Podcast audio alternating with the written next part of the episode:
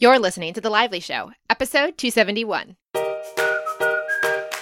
Welcome to The Lively Show. I'm your host, Jess Lively, and this blogcast is designed to uplift, inspire, and add a little extra intention to your everyday.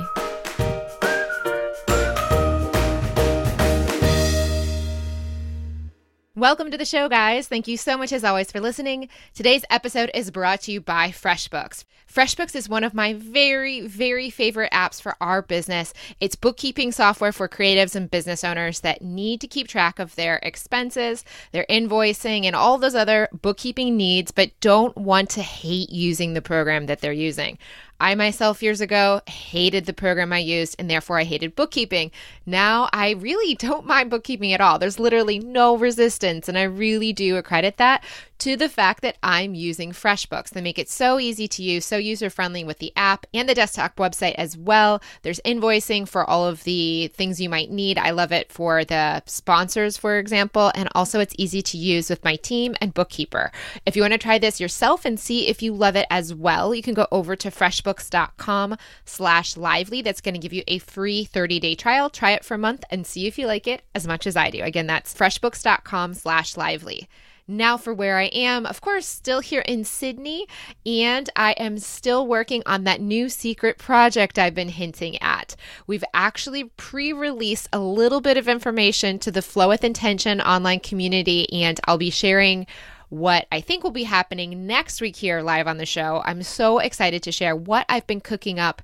It was something that was inspired or I received the idea for back in December. It literally hit me like a ton of bricks. And no, it wasn't that heavy, but it was really a powerful realization and actually has put me on a trajectory to do something that I believe has the potential to be the most impactful thing I have ever yet worked on. And seeing the flow and literally the magic of how this is coming together. I can tell that the universe is conspiring with me to make this a reality because the people that are involved and the team that's being created for it are truly some of the most highly aligned and energized and positive energy people I have ever met in the world. And they're so excited and also equally engaged in it. It's just so exciting. And I'm excited to tell you more about how it's been evolving like I said, hopefully next week. So you'll be able to see if it's something you want to be a part of as well. Now let's move on. Today's episode is a very cool one because this is again kind of based on the money mindset side of law of attraction. We touched a bit on it last week with Brooke Castillo, but in this episode, we're going to go deep on it with someone who started with nothing because even when I did my Colleen Cavanaugh episode where I coached her, one of the realizations in that coaching session was that she didn't actually have the abundant story and the lack that she was telling herself she had.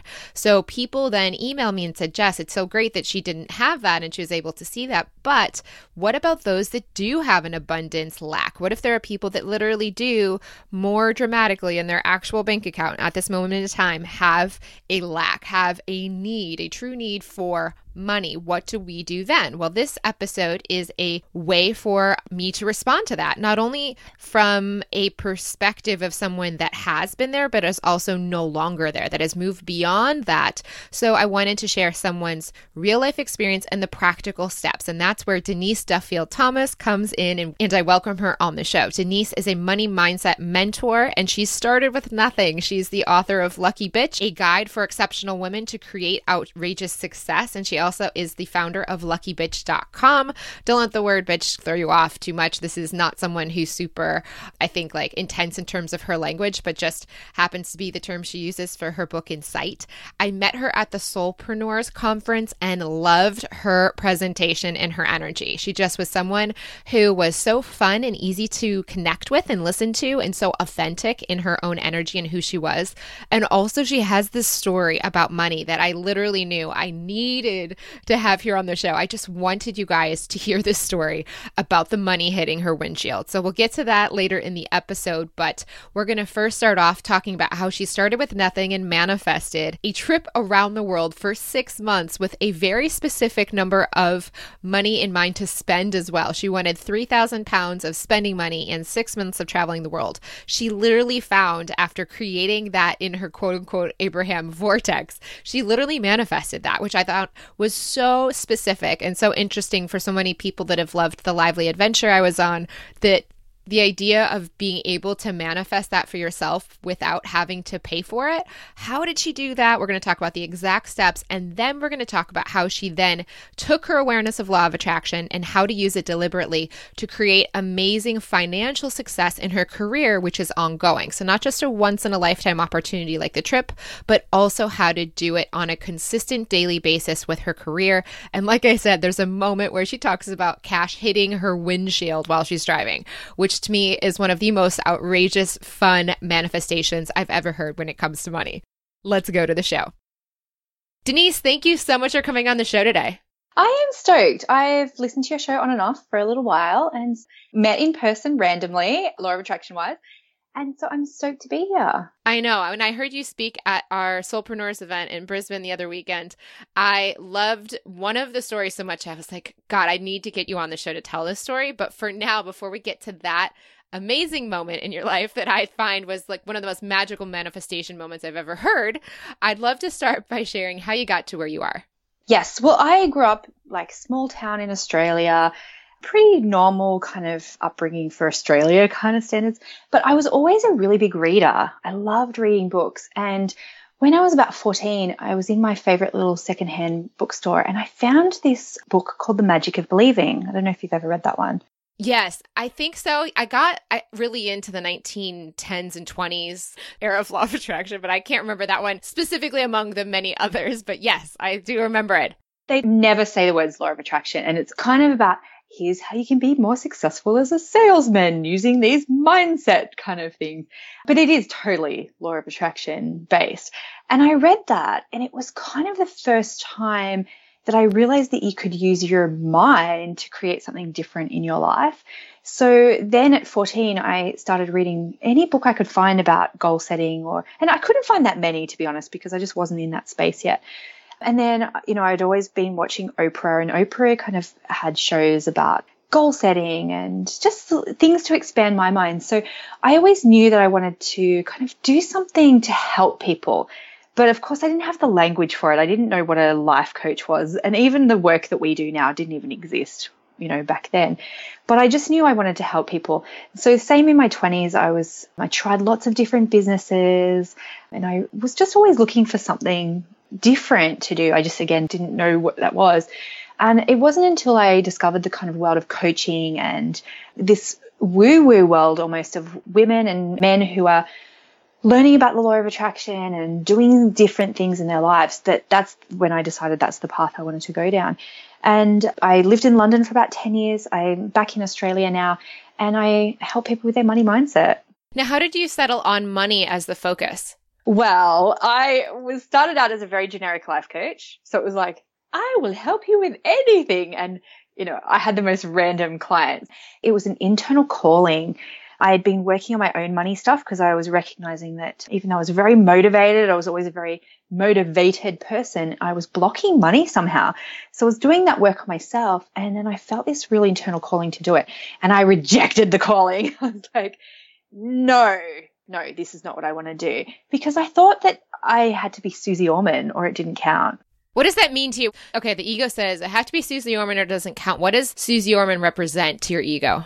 I think I was like, I need to go back to university and maybe I need to be a financial advisor. I need another certificate. I need to have more credibility because I didn't think that my brand of talking about money, which to me is purely mindset based, it's not financial advice at all. I just didn't think that counted and it didn't feel official enough. Yeah, it's like the certifications kind of sometimes seem like a permission slip.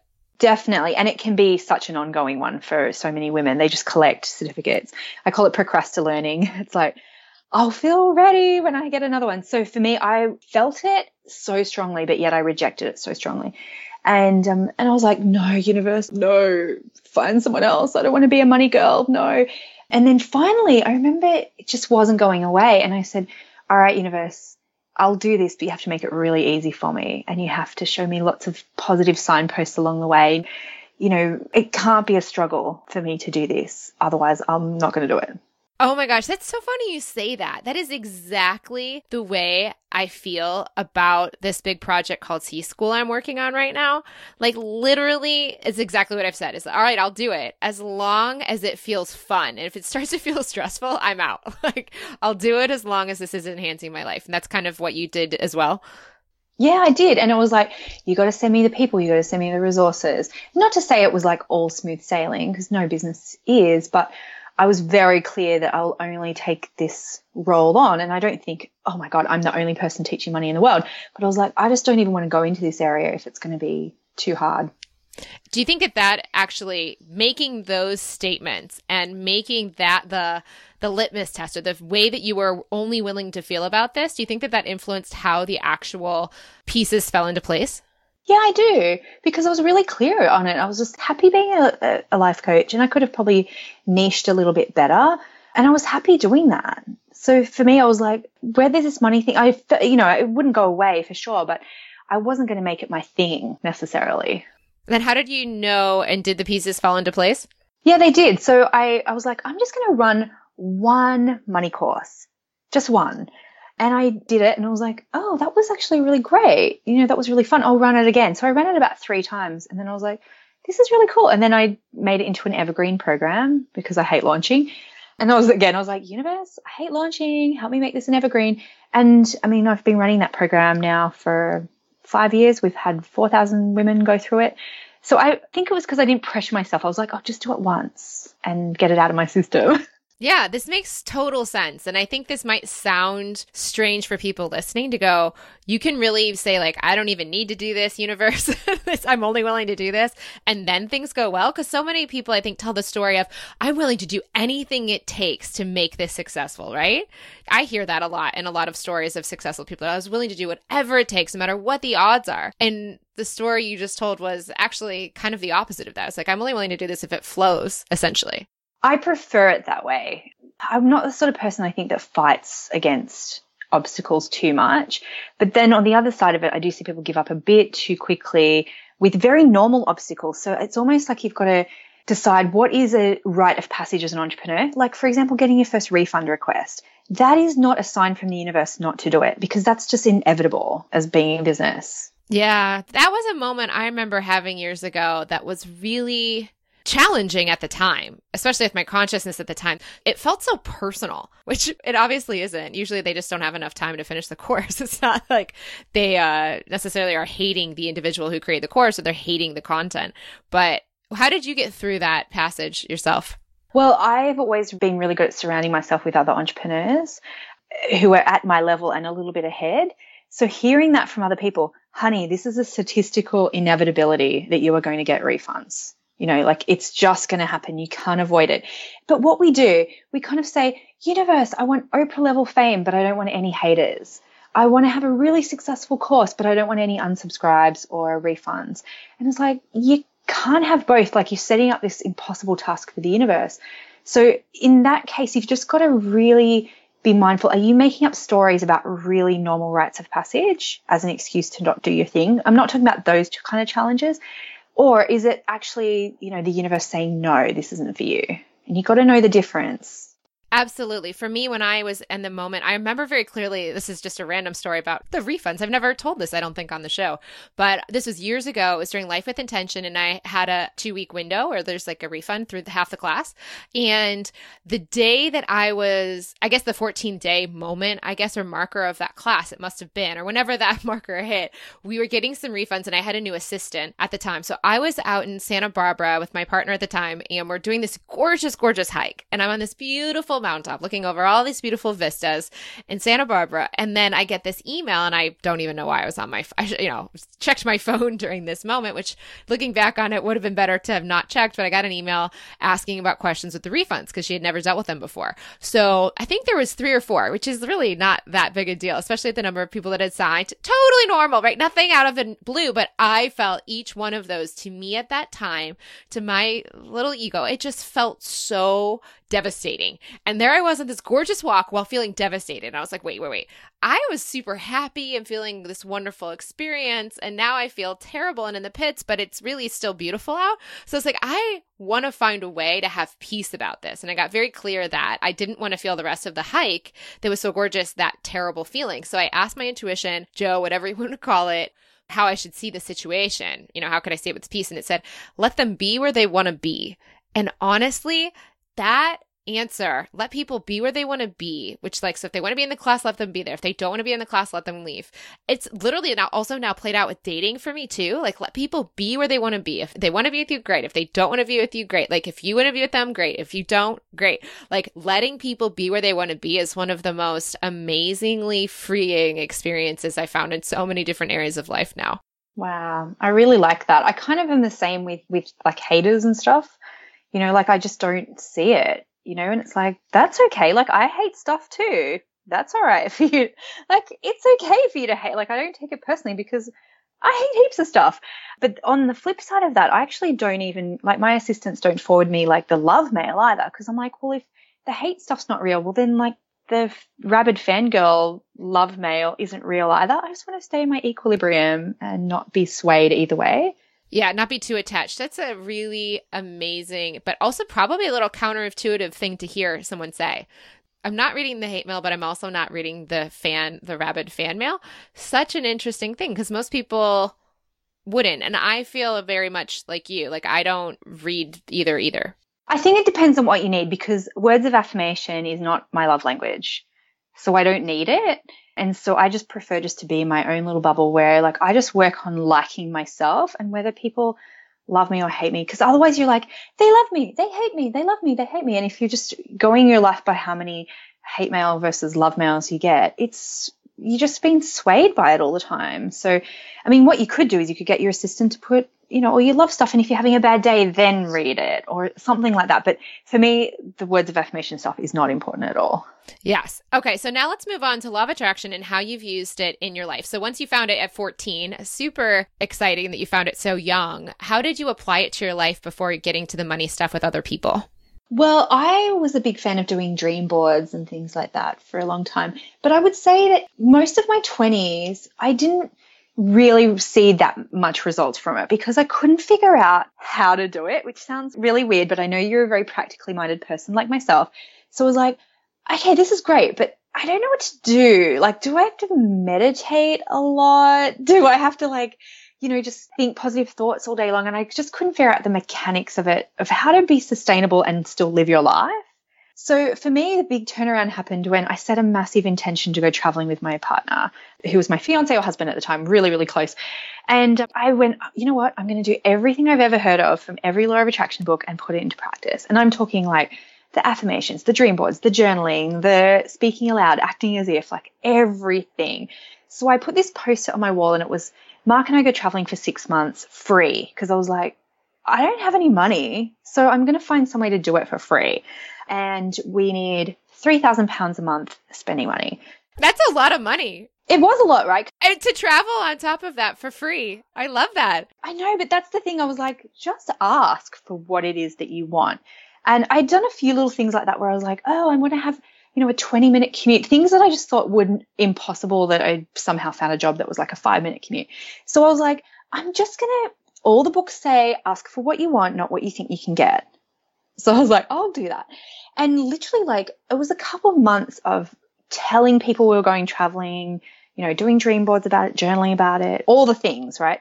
That a friend of mine texted me and she goes, You've got to apply for this competition. It's for a couple to go traveling around the world for six months, all expenses paid and the salary was £3,000 a month. Whoa. And so Mark came home and I was like, oh my God, I found this thing. We're going to win this competition and it's, we're totally manifesting this and it's all going to happen. And he was like, okay, let's do it. And it was a whole process. And I talk about it in my book, Lucky Bitch, but we had to apply for it. So it wasn't, we just got picked out of a hat. We had to, you know, be shortlisted and selected and interviewed and all this kind of stuff. But in the process of it, again, I used every law of attraction trick I'd ever, ever heard of as well as doing all the work, you know, because it's not like I just sat there and dreamt about it and got excited about it. I used that certainty that we were going to win to do the scary things like calling up the editor of a local newspaper to get some press for us, which of, of course, impressed the judges.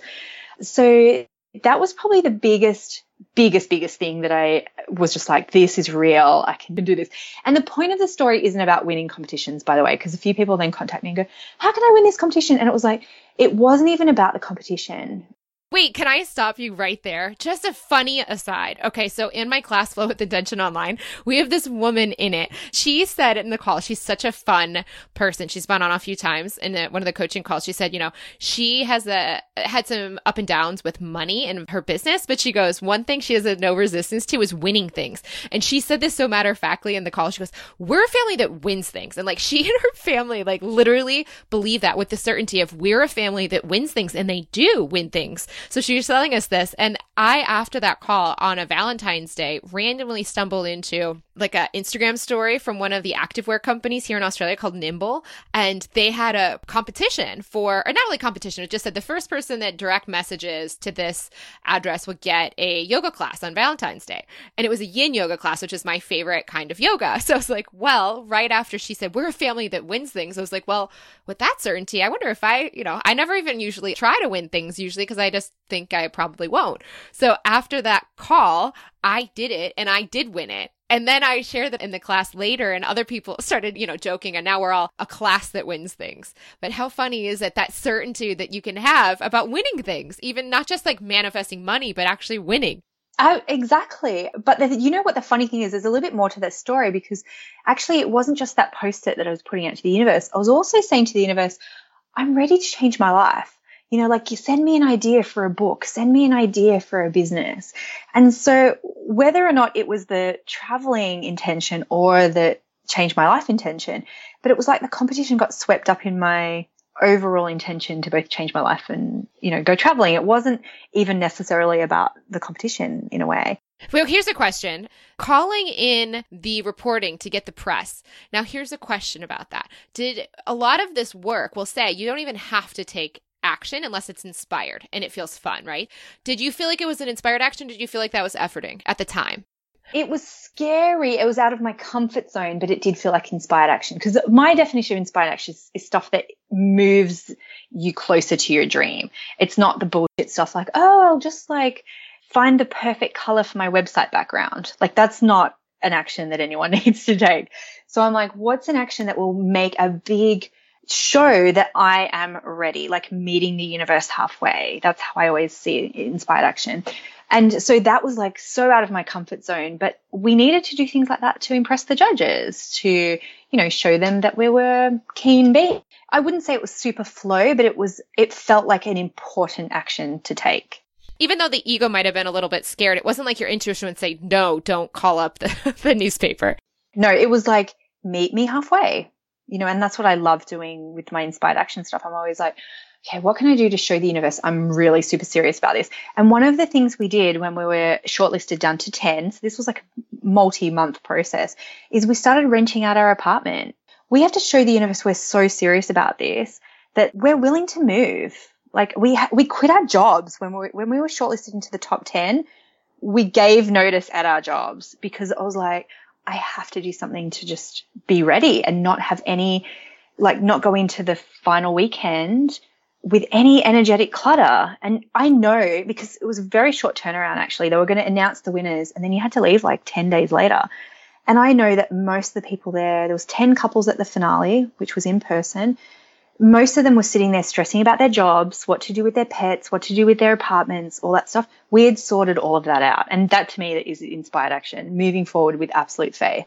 I have huge goosebumps all over my body right now. So when you're sitting there, were they making the decision in that moment where all these people have energy that's of stress and you guys are an energy that's clear? Yes. And so this is the best thing was we created an anchor, like an audio anchor between the two of us where we would just say, they're going to call our names and they're going to say Mark and Denise, Mark and Denise. And it was a whole weekend that we had to spend with everybody. And just before they announced the winners, I leaned over to Mark and I said, you thank the judges, I'll thank the venue. This. Yes. And then like 10 seconds later, they said, you know, and the winners are Mark and Denise. And so up until the last second, like we had that certainty, but I know that so many of them would have been sitting there going, you know, one couple had just been offered a, their dream job, you know, like one was worried about, you know, their apartment and we were clear by that stage. I love this. Okay, so what would have happened if it hadn't happened when they called and they said it's Julia and Ryan? I was so willing to go traveling that I was totally happy to do it no matter what. So I really think we would have spent about five minutes like being a bit sad and then just going, what's plan B? Like, because we're going to move out of our apartment. Like we're move, we're, we're going somewhere. so for me, it was, it wasn't the competition. I was looking beyond the competition, if that makes sense. And so I feel like the competition and the judges almost got swept up in it because I was just looking beyond it. Did they know you did all of that too? Did they know that you quit the job and that you uh, hired out your place and everything? I can't remember if we told them all the details because we didn't want to be too psycho, but I think we're just like, we're ready. Like, we're ready to go. And actually, I can also connect to this from my early days as an entrepreneur, just to share that kind of, well, you, it's in a way, there's no plan B in that the plan is travel, right? So one of the options for that travel is this competition, but there's another option for that plan A as well. There was this moment where I was having a panic attack in my then college boyfriend or whatever, like post college boyfriend's apartment, thinking and stressing about cash flow because I didn't understand it at the time and was like, I don't have enough money right now to pay the bills that are due at the end of the month. Now, of course, like cash flow, it all works out, but I didn't know that at the time. I was so fresh to business on my own. I'd never had a full time job. So I was just a few months in after college supporting myself. And there was this moment where I was stressing out about the panic attack. And I was like, oh my gosh, I have health insurance in America that's self employed, which is really crappy. And I'm sitting here feeling a 50 year old man that's about to have a heart attack right now. And there was this recognition at one point of it that as I'm in this whole like ball of stress thinking about this heart attack or whatever was going on, that I wasn't thinking about getting a day job that wasn't a sign for me to go get a job. I was sitting there stressing about my health insurance options as a self employed person. And weird enough as that sounds, it was the realization that this was going to happen because I wasn't going to stop. Like even a heart attack couldn't have stopped me. Like there wasn't this ego that was kind of like looking for the out and looking for an excuse not to do it. It was literally in the stress of like, I'm not going back to this hat. And then in that recognition, I realized just like you did, like if they didn't call your name, you were still going, right? I feel like if this, whatever I was working on at the time, jewelry or whatever, wasn't going to work, it had to at some point work out some way because I knew that if I never stopped, it would have to work out because I can't do it forever and not have it something work out. Exactly. And you know what? One of the things that we did, the very first thing we did, we blocked it out in our calendar. And so many people don't even do that because it's like this commitment, or they're like, but what if it doesn't happen? It's like, it's literally free to put this in your calendar.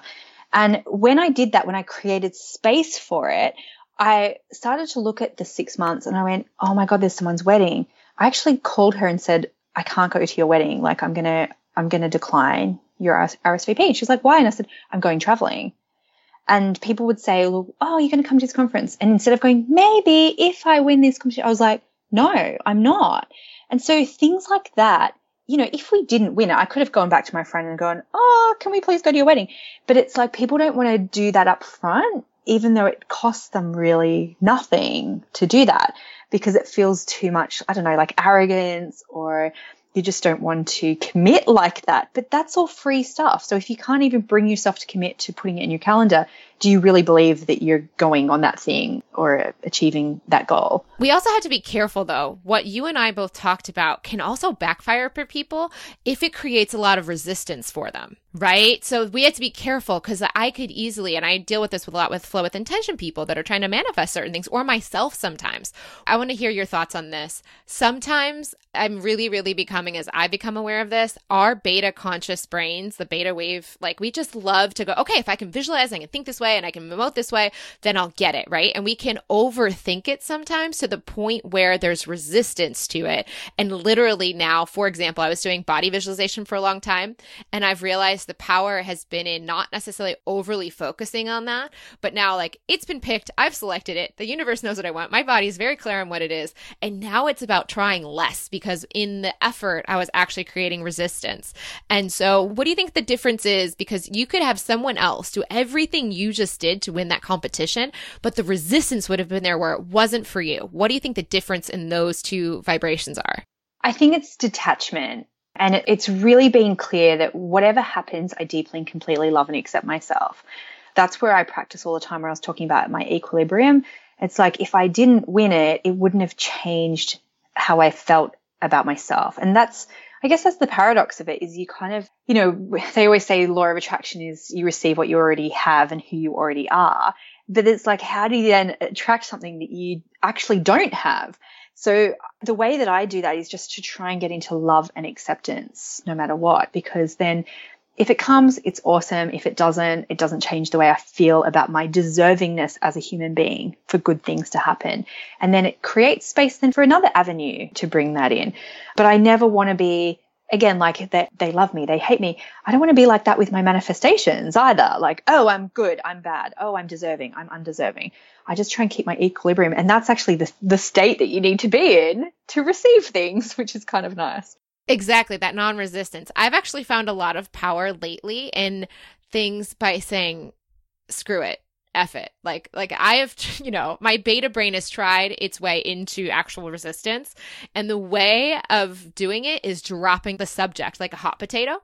And it's not obviously the highest frequency, but if you're at this place of frustration and like this resistance is too hard, sometimes lessening the resistance can feel like frustration or getting sick of the subject altogether and just saying, you know what, screw it. I'm refusing to emote, to have any emotion about this subject any longer because all I've actually done is activate the negative or the lack of this subject in my life. And I've sat here saying how happy I'll be later. We'll just say, you know what, it's not worth it. It's not worth being emotional about this subject because I'm up when it's up, I'm down when it's down, and I'm not able to just stay focused on the positive. So if I take all of my emotion out of that subject altogether and I place it on other things and I literally just say, none of it's worth it, that's the unconditional alignment that brings it in. And I've watched it in my life and all these little areas that I had this resistance to and watching the pieces fall into place. Cause it's not like when I say that I'm canceling out the order to the universe. All I'm doing is stopping my own struggle and effort in the situation. So I'm dropping that and I'm dropping the emotional attachment. Therefore, the energy is flowing smoother and uninterrupted, but it doesn't mean that I don't still want that. It's just that I'm no longer focused on it, fixated on it or emoting on it. Yes. I think it's that energy of desperation, you know, and whether that's in dating, we know that if you're in that desperate energy, it's such a turn off. and, you know, you know, if any other place in your life, if you're desperate for a job, that's when you don't get the jobs. And then if you're feeling cool about it, you get like five different competing job offers all at the same time. So, yeah, I totally agree with you. Okay, so now let's talk about how you've applied this to helping people with money, because that's something that a lot of people are thinking about right now. It is. So for me, I had this massive epiphany because we did the six months all expenses paid travel thing, which was amazing. And it wasn't even just that. Around that same time that I won that, I, I got a scholarship for a life coaching course. I won lucky door prizes. Like I just won all this stuff. You're a family that wins. Yes, I was in the zone of winning, right? But at the end of the competition, I slept on my mom's couch for a couple of weeks because we didn't have a house to live in anymore and we had to decide where we wanted to live. And Mark went back to the UK to fix some stuff up and um, I stayed on my mom's couch. And I remember thinking, holy crap, I have no money. And I was like, I've been given all this stuff for free. I just spent six months living in really amazing hotels, but I, I have no cash. And it was just this big realization that you can choose to be lucky and get things for free, or maybe I should start manifesting some actual money that I could spend on things that I like. Because when you can be totally lucky, but have you noticed sometimes when you start winning things, it's not always things that you really necessarily want. Um, and I've been saying to people lately, I'm like, you know what the easiest way to manifest something is? Buy it. I actually recently had someone say, you know, buying things, does that really flow? And I was like, well, I, it depends on how much you're willing to make your life about alignment and flow. I would say yes. I would say yes too, because to me, manifesting isn't just the magic part of it. Manifesting is making something real. Like that's one of the definitions of it is to manifest it, to make real. So I'm like, well, buying it counts as well. And it was just that moment of sleeping on my mom's couch going, wow, for all this luck that I have in my life, I actually don't have much choice. I don't have much power. And that's when I made a vow to work on my own money stuff, which I did uh, probably about a year and a half, two years before I even talked about it with anyone else. And then probably like you too, you know, I'm, as soon as I learn something, I want to tell someone else about it. I'm always one of those people. I'm just like, oh, I've learned this thing. I need to teach you it too. So that was the wake up call for me. And I actually said to the universe, I was like, universe, thank you so much for taking care of me. I have been like a, like a spoiled child in a way. You know, I'm like, this is so beautiful and healing for me how you've taken care of me over this last year. Anything that I've needed, you have provided. However, I'm a big girl now and it's time for me to take control of money so I can buy things myself. So it felt like graduating from being a spoilt child who just got everything for free to kind of a bit of independence of like, okay, help me make my own money so I can be empowered around money now. That was a massive turning point for me. And then, as you know, I, I started getting the calling to tell other people about it. I can relate to an, sort of a similar journey. And I think that this is something I've talked with some people that have money blocks that I've had some women in class that I teach that have maybe been a little older. And so they have got married, they, they had careers, they got married, they had children.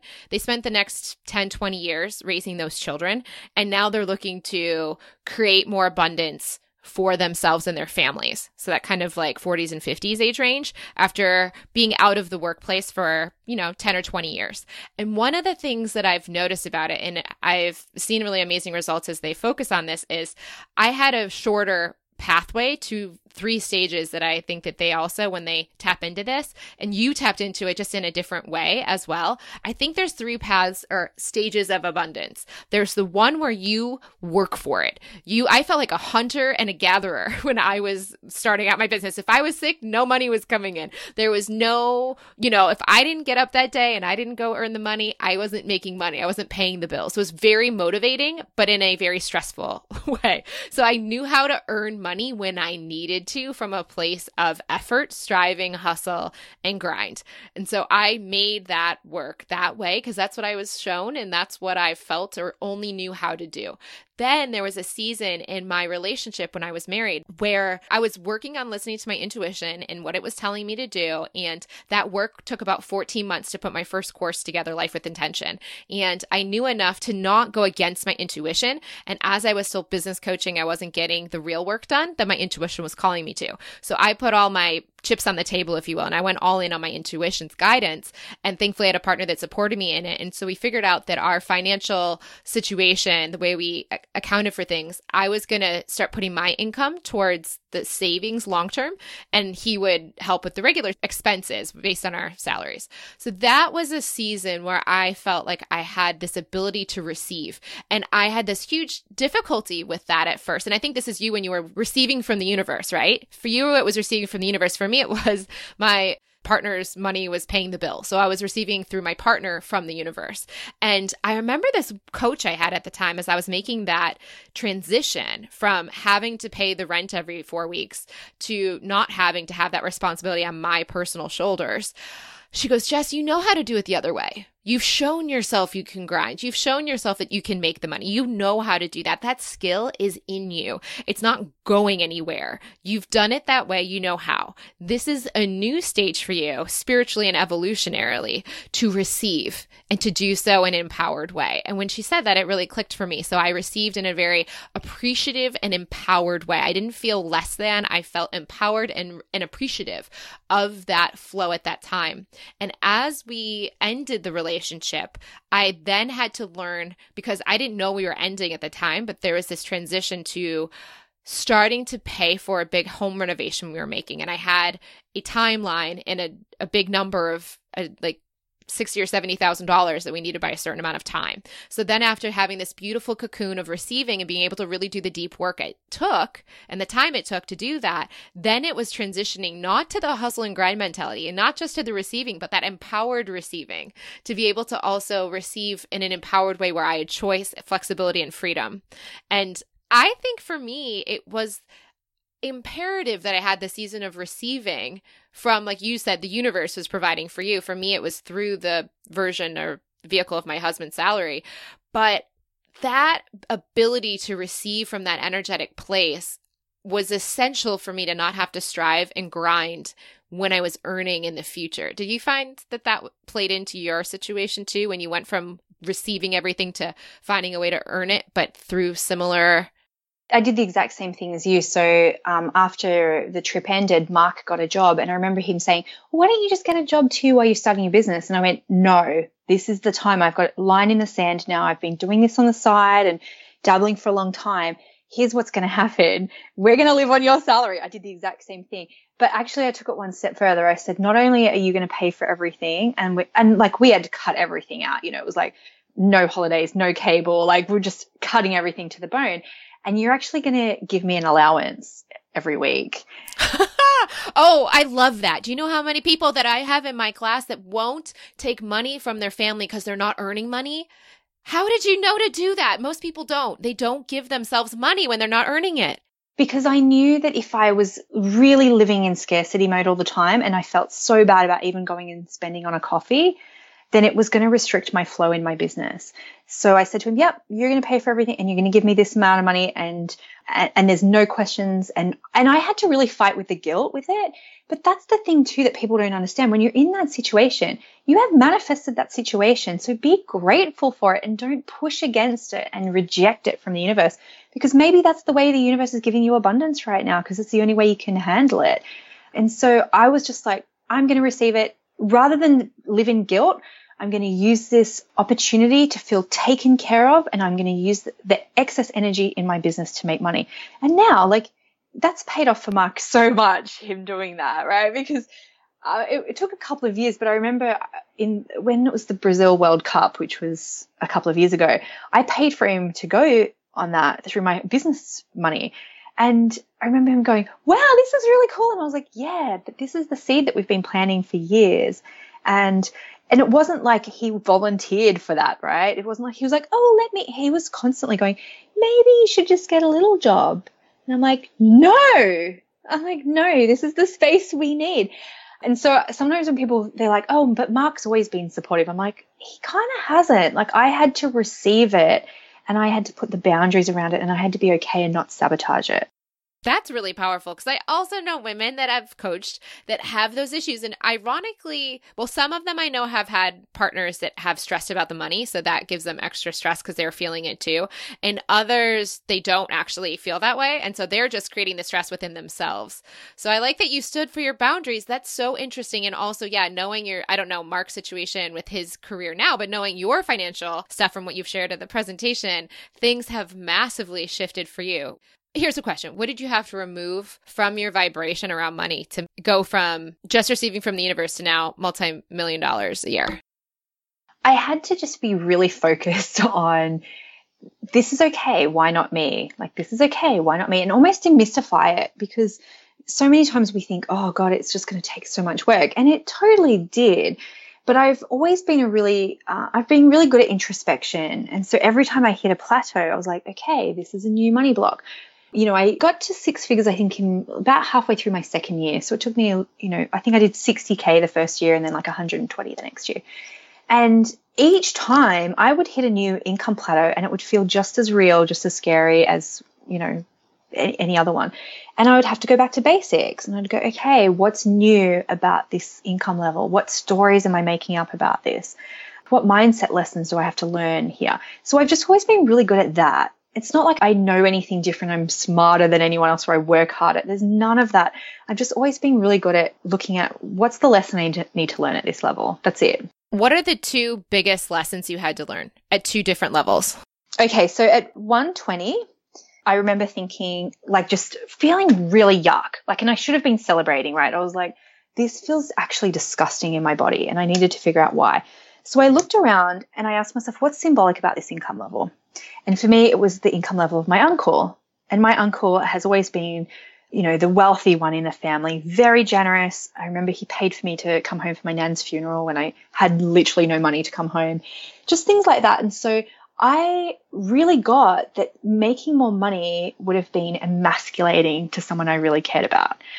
So this is what I always say to people, always look at the income level, what's symbolic about it. Because for some people, you know, it might be your parents. You start to earn more than your parents or your husband or your coach or someone in your life, or even just a symbolic income level where you think, that's really successful. And now I'm here. I don't feel successful, so it must be wrong. So when I got that about my uncle, that actually cleared me to go to the next level. The next really big one for me was at the 250 mark. And again, I was like, what's wrong? Like, I'm making really great money here, you know, 250,000.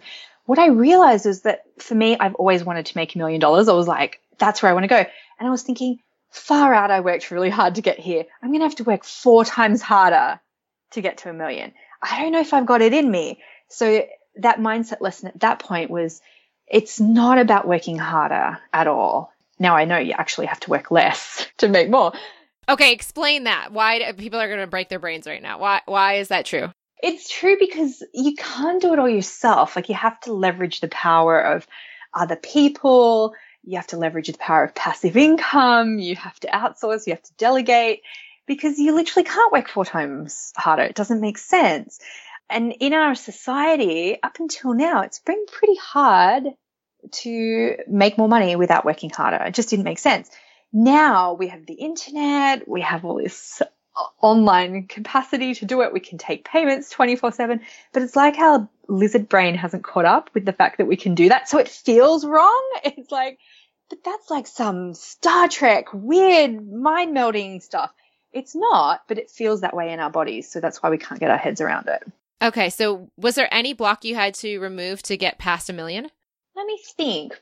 No, not really. It's actually gotten easier. Two million? What about three million? Well, so last year we made 3.4 Australian, which is about 3 million American. No, I think everyone says the first million is the hardest. and it, that's definitely the truth. But now I'm like, hmm, do I, I think I still have it though, because I'm like, oh, do I want to work harder? Do I want a bigger team? So I think that's the thing for me now. I'm like, oh, surely to make six million, you've got to have like a massive big team. The feeling's not as strong for me as it was at the lower levels because it's more of a pondering. I'm like, huh, I wonder what I need to work on now, but it's not super urgent, if that makes sense. Yes. Actually, for me, I have a really amazing alignment around money because I refuse to emote based on it. Like I said earlier, when I say like screw it to certain things, I refuse to emote. Like my career is one of those things that I, in the last few years, have just said, screw it. I refuse to emote about it. Like I'm not going to let that be the litmus test of where my emotional set point is. So in that area, I am unrelentingly aligned because I unrelentingly refuse to emote because of it right? You said you don't listen to the hate or the love mail, right? I kind of do that in that way. So I was like, man, this is the strongest area I have is abundance in a career. I'm like, well, that's because it's the only area I refuse to go up and down about it. Like I refuse to make that my emotional set point. So it's always stable because it's never conditional to the conditions of the career. That makes sense. That makes a lot of sense as I do that, I've noticed the business will roughly double and double every year. And I don't do anything deliberately different to change that number. I've just noticed that when I focus on energy, alignment, and consciousness, and I don't emote based on it, I get better more and more unconditionally. Like that's just the result. But also, I feel with my circumstances and the way the universe has flowed with that steady, constant, stable alignment that's not based on any of those factors, that the universe has to reply with how I feel, which is positive right? Cause, but it's just not coming from the circumstances. It's coming from my set point that I've chosen. But I feel truly unlimited. I don't have the business level that you have, but I feel unlimited right where I am. And that I think is what's propelling all of the doubling. But the other day I was brushing my teeth and then I was pondering. I love that what you said is so true. I, I do the same. Now it's just a gentle pondering of what another number would be or what that next year could be. And I pondered it. And as I pondered, a number 10x that number dropped in my head out of the sky. And I was like, whoa, where did that come from? And I don't care if, when, or how that ever happens, but that number caused me to ponder what would I be like emotionally? Because I, I already don't feel like emoting based on it. But I did think like if I was at that frequency emotionally, not that I was like, oh my God, it's this number and I'm staying at that like crazy heightened state, which I refuse to feel anyways. I did think like, well, if I was at that income level, I wouldn't be stressed about taking photos of myself, which is something I don't love to do. Or I wouldn't be stressed about my skin, or I wouldn't be stressed about these little things that now had gotten me out of alignment. So what I did the other day was I spent a few weeks for like $700, you know, literally a little, little compared to this number that dropped in my head removing the subconscious blocks around the things that I thought I just simply wouldn't have at that level. So again, I don't care about that level being reached, but I love that it showed up in my head because it inspired me to let go of some garbage that was hanging around at this level that I was just like, oh, I wouldn't have that stuff. That's worth it to me to delete. And it wasn't even again about the number being any different. I don't know. And I think that I really resonate with the idea of pondering versus seeking. Yeah, I just feel curious about it now. Like it's not a desperation. It's more just like, huh. And almost again, like I've doubled as well over the last six years every year. And I'm like, hmm, like I don't care if we don't next year, like, but it would be nice as well. So there's even a curiosity around that. It's like, oh, if I don't care, does that mean it won't happen? So it's just kind of an experiment, really. Okay, so let's talk about the house because that's a recent one that you had told in the story in your presentation, and that's the reason I loved what you said. I wanted to have you on the show. Can you tell that story? Yes. So we had been looking for houses, and I have been like buying the wrong house I've bought several wrong houses basically, and that was because I wasn't being true to myself of where I really truly wanted to live, which was on the beach in this like richer area of town. And I didn't think it was possible. But anyway, we, we actually went for a house visit on the street that we're building on. And I remember looking at this house and it just felt like such a compromise because I, I didn't really want to live there. And I was looking around it and I just got this really strong voice like, get out. Like you do not like just, I couldn't wait to get out of the house. So we crossed the road and we were standing outside this other house. And I was like, what about this house? And Mark goes, we'd never be able to afford it. Like, look at the view. It's incredible. Like, and I was like, let's just like think about it. And we did all our manifestation stuff again, you know, and we ended up buy, buying it, but we didn't have all the money for it. And We had to do massive amounts of manifesting. But that's not the point of the story. That's, as, as you know, that could be a whole hour pretty much talking about that again. Similar stuff to when we won the honeymoon testers competition. But where the real thing happened was, you know, we were about to go pick up the keys for this house, and it was such a stretch that I actually hadn't felt it until we were about to go pick up the keys. And that's when I started getting the shakes. You know, when you just like so in the flow, but then you do it and you go, what? How did I pull that off? And I just got the real wobbles around it. So we were driving to go pick up the keys to this new big house, which we're actually demolishing, putting a new house on it. And I said to Mark, oh my God, we're going to have to just tighten our belt strings, you know, over the next year. Like this house is so expensive and we're going to have so many bills and like, let's just really rein it in. And I was just feeling the scarcity. And as I always say to people, it's like, you have to acclimatize to the air sometimes. And it's like I'd just been dropped on the top of a mountain and didn't have any training for that new air. And he just looked at me and he goes, that doesn't sound like you because he's so used to me just going, we can do whatever. I said, I know. And I went, there's always more money. And at that moment, as we were driving, this like wad of $50 notes hit our car out of the blue as we were driving. And no idea where it came from, nothing. But this like a thousand dollars worth of money hit our car. Just slapped on your windshield at that exact moment? Yes, at that literally as soon as I said there's always more money. And we freaked out and like we both looked at each other and went, Did that just happen? Like, because we just thought, what, there's no way this has happened. And we saw the money like fly off our car. It was flying all around this highway, uh, all like in the gutter, on the road, everything. And he's like, do we stop? And there was nowhere to stop. Anyway, it was a really busy road. And I just, I said to him, like, that's not the lesson. Like, the lesson isn't for us to stop the car in a busy highway, risk our life for 50 bucks that we could find in a dirty gutter. Like, that's, it's not even our money. Like, it's, that's not even the point. The point is to, don't believe that there is scarcity in the universe. There's always more money. And that's the truth in our business. There's always more clients. There's always more opportunities. There's always more competitions if we didn't win that one. You know, there's always more. And, you know, I love driving down that street. I've already driven down that street twice today because it's, it's between us and town. And every time I'm just reminded of that lesson. It's the best anchor ever I've just, oh my God, stopped thinking so small. There's always more money. And I felt pretty much instantly better about that house. I was like instantly acclimatized to that new air. It's not a metaphorical story. It literally happened with real money. And I have no idea to this day how that happened. But I just know that it was just the universe. It was just such a strong message. And I got it. I really got it. I have heard other, like one or two other stories that are kind of like this. Someone won the lottery exactly of the amount that their like debts were. And they said next time they're going to manifest more than their debt because it wasn't worth just paying off the debt. Or someone else was walking down the street and they had an ATM started just spitting money out right as they were walking by. But when I heard yours, I was like, now I know someone personally that it happened to. A wad of cash just hit the dashboard, right as you said, there's always more money. I hope to one day have something as fun and magical happen to me. So I'll be able to say it personally. But I love that. What do you think you see with the people that you work with is the most helpful thing to let go of in terms of limiting beliefs? And what's the best thing to incorporate in? Well, there's two because I work with women primarily. And I work with women who've grown up mostly in kind of Western societies, right? Where this story of working really hard plays out again and again. Like money doesn't grow on trees, you don't get something for nothing. It doesn't flash on your windshield. yes, exactly. You know, uh, yeah, well, I mean, how many times have you heard parents say, well, the money's not just going to fall from the sky and into your lap? So we have this collective story a lot in the Western world that, you know, busyness is a virtue, that you have to work really hard or it doesn't count.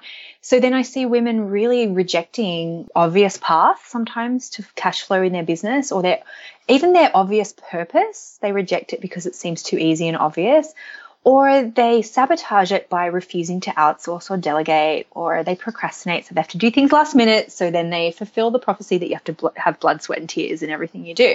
So that's probably the biggest one. I see that for men as well, but the one then that really goes hand in hand with that for women is this belief that you can help people or make money, but you cannot do both. And that is so poisonous to women who we know in our networks because a lot of us grew up on Oprah. We want to help people. We go into our businesses because we want to help people transform their lives in some way. And yet we can't receive money from it because it feels like we're either cheating or ripping people off or making money out of people's misery or whatever stories we have, or we feel like, you know, well, if we're being really nice and caring, then we shouldn't charge for this. And we shouldn't charge for the very thing that the universe has given us to do in the world. So when you can see that those two stories go hand in hand for women, it's like a really destructive combination because we have to work our guts out, but we're not allowed to receive any money for it. You have two kids and you're pregnant with your third. So I'm going to ask you as a mother, as you were just saying that, and I was reflecting on where does this come from and why do you have this feeling that it's especially reflective of like a woman's experience? What do you think about, because you're literally birthing a child right now and you have two. Do you think it comes perhaps from previous mothering experiences where the the story or the mold that we've been shown as like being a great mother uh, therefore like being an aspect of being woman. Obviously, not everyone's a mother, but that there's this sacrifice that comes because your body is literally being captured by your child from there, and then the breastfeeding and all these things, and then you're like physically drained for the next several years as the baby takes the resources from you. You make it sound so lovely. and then you're pouring all of this. Well, I mean, I'm sure it's not, but I think that there's a story. This is what I'm sensing is that we tell the story of my mother did everything she could for me. She sacrificed everything. She was left with nothing so I could have everything. I love my mother. And it's like, well, the mother has to basically give herself up so that she can help this child. And then the child has to be therefore loving the mother. But does the mother get to ever love herself? No. And that's a story that plays out even now. Like less in the entrepreneurial world, but you still see it everywhere. You know, covers of magazines of of successful women, but they always make sure they say, "Oh, but motherhood is like the best job in the world," and you know, I would never do anything that takes me away from my kids. So the selfless mother thing is such an important story for so many of us, and that seeps in whether or not you've got kids, right? Because it's just, you know, you should do this, and it happens all the time. Like I remember people asking me about Willow's birthday party. Oh, are you going to make a cake? And I was like, why? I don't know how to bake. Just like, no. And they're like, well, don't feel guilty about getting a store bought one. I was like, I don't. like, why would I? So yes, it's still around. Um, and then of course, you know, that's where you see women who are a couple of decades older than us, they have it even worse because it's been drummed to them even more because they probably didn't even see their mums work, let alone have any money Uh, of their own. So we're we're kind of you know we're re- rewriting a lot of the rules, And a lot of people will tell you that you're wrong or subtly infer that you're being selfish. So for me and my kids, like I tell them about my work. I tell them how much I love my work. I tell them how much I love helping people. I tell them how much fun it is making my own money. And I don't sit down and like do money lessons with them, but I'm just trying not to instill some of the stories that we have been told. And I try and make money quite a neutral topic, even to the point where I never say things like, you know, oh, I don't have any money. I'll say, oh, I don't have any coins on me, so you can't go on that ride.